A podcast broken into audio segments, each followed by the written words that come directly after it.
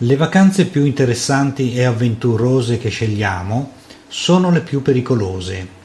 A volte le persone cercano deliberatamente un'avventura, esponendosi a rischi elevati, ma un po' di avventura fa le vacanze più interessanti.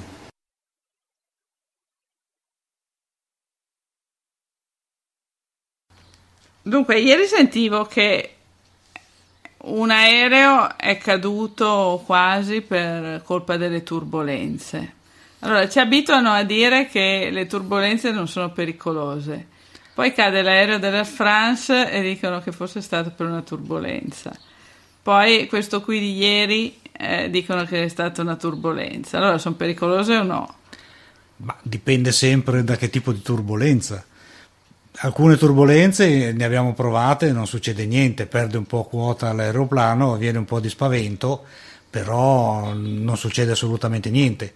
Altre turbulenze, appunto come queste qui ultime che sono avvenute, eh, purtroppo ci sono anche un sacco di feriti perché l'aereo comincia su e giù eh, a sballottare e di conseguenza insomma, ci sono anche delle situazioni piuttosto gravi quando cadono giù gli aeroplani, insomma, si sa, sono, purtroppo non è come l'automobile che si può fermare all'autogrill, quando sei in mezzo all'oceano non hai niente da fare, devi per forza proseguire sulla rotta eh, e pregare che tutto vada bene.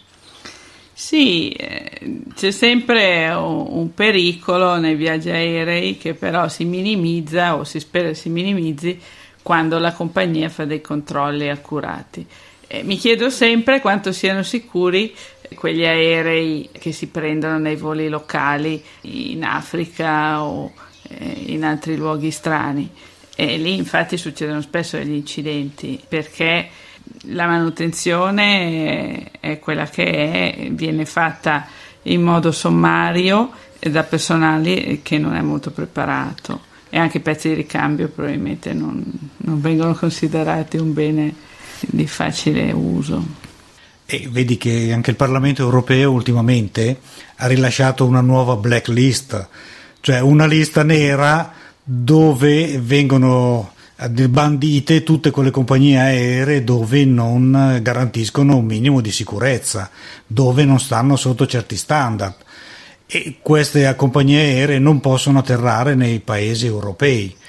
Ovviamente eh, nei loro paesi vanno e vengono, tant'è vero che poi sono aeroplani ancora antichissimi, non viene fatta manutenzione e questi prima o poi cadono giù. Sì, il problema è che tu sei garantito finché stai in Europa, ma se fai un viaggio turistico eh, non, non, non, puoi fare a meno di prendere queste compagnie, quindi è per quello che c'è maggior rischio. Quando viaggi ti esponi sempre a qualche rischio, sta a te poi scegliere il grado di rischio. No? Io avevo delle amiche che tutti gli anni partivano per i cosiddetti viaggi avventura, quelli che sono gestiti da un gruppo di, di avventurieri che ti preparano sommariamente un percorso, loro ti accompagnano, ma durante quel percorso può succedere di tutto, in Africa, in Asia e in effetti quelli sono veramente pericolosi e vanno fatti in ottima salute da persone eh, che non hanno paura del disagio fisico, però eh, oltre a essere disagevoli sono effettivamente pericolosi. Eh, certamente, se tu vai a fare un safari fotografico in Africa, se vai da turista, ovviamente ti mandano in quei centri dove sono abbastanza sicuri e lì non, di per, grossi pericoli normalmente non ce ne sono, anche se in Africa di pericoli ce ne sono sempre. Certamente se vai in zone inesplorate, dove lì non, nessuno arriva, dove non c'è niente di niente, lì i pericoli sono all'ordine del giorno. Dagli animali pericolosi, dai leoni, scorpioni, serpenti, sai che lì ce n'è di ogni, per cui sai benissimo che vai incontro dei rischi notevoli. Però c'è chi piace questa avventura, c'è chi piace avere un po' Eh, di adrenalina nel sangue e va a fare questi, questi viaggi. La gente tranquilla invece va al mare tranquillamente a Rimini o Riccione sotto l'ombrellone, lì di rischi sono abbastanza limitati, anche se ultimamente vedo che eh, ne stanno succedendo anche lì. Sì, nel senso che essendo aumentata la delinquenza ti puoi trovare in qualche vicolo di notte tornando da una serata, se, se fai tardi non c'è più in giro nessuno e puoi incontrare eh, dei malintenzionati. Salvo quello che abbiamo letto ieri, quel gruppo di coreani che era stato assalito, ma dove era? in che città era? Erano a Roma, sono stati assaliti due delinquenti che vanno a salire dei coreani e ovviamente questi erano campioni di, di judo o giù di lì, insomma li, li, hanno ridotti a brandelli e se non è arrivata la polizia a tirarli fuori, i poverini li mandavano all'ospedale. Eh, peggio per loro, eh, dovevano scegliere bene le loro vittime, non certo campioni di judo. Eh, queste cose sono molto sentite quando si va all'estero bisogna stare molto attenti a dove si va, allontanandosi dalle vie centrali. Recentemente eh, la bambina è andata in Egitto e ha detto che una sera sono andati a vedere il mercato, un mercato che pareva un luogo turistico, ma ha detto che si sono sentiti veramente in pericolo perché mh, si capiva che la presenza eh, di uno straniero era eh, guardata a vista con cattive intenzioni, per cui eh, bisogna sempre stare attenti. Poi dicono che in quei viaggi lì di non portarsi mai il, il portafogli eh, se non nascosto sotto i vestiti. Eh, insomma, di, di, stare molto all'occhio perché è molto probabile essere oggetto di furti e così via. Questo succede anche in Italia, però ovviamente più vai in questi paesi, specialmente quelli arabi o comunque questi paesi poveri, bisogna certamente stare attenti. Anch'io ho attraversato un mercato arabo, ero insieme a una persona del luogo e prima ovviamente di attraversarlo mi ha fatto una lista di cose da non fare lunga un chilometro Innanzitutto pochi soldi e ben nascosti, addirittura me li ha fatti nascondere nelle mutande. E poi non guardare le donne, non fare cenni, non fare niente, praticamente bisognava essere trasparenti. E nonostante tutto, insomma, un po' di, di, di paura c'è, perché in effetti fa un po' paura viaggiare in questi mercati Devo dire che sono bellissimi perché i profumi e gli odori che ci sono in questi posti eh, da noi non, non, li, trovi, non li trovi più. Però ovviamente fare il turista ha i suoi rischi.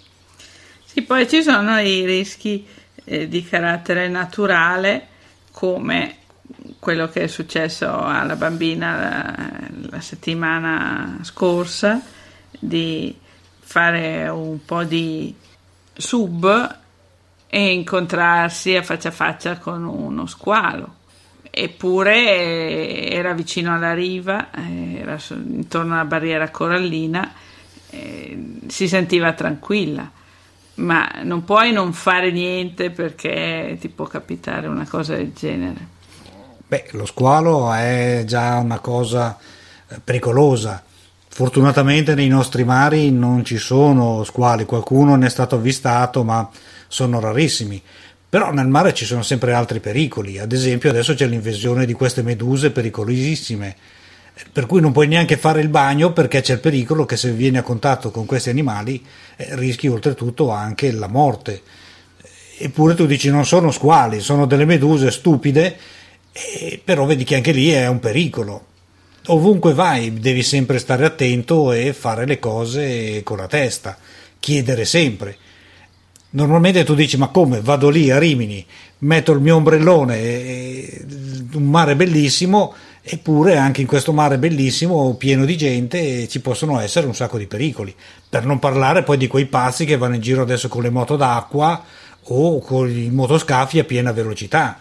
Fortunatamente le leggi adesso impediscono di avvicinarsi alla riva entro una certa distanza, perché dopo aver falciato un sacco di bagnanti, alla fine insomma si arriva a mettere delle leggi, cose che invece non dovrebbero neanche sussistere e essere nel buon senso di chi utilizza questi mezzi.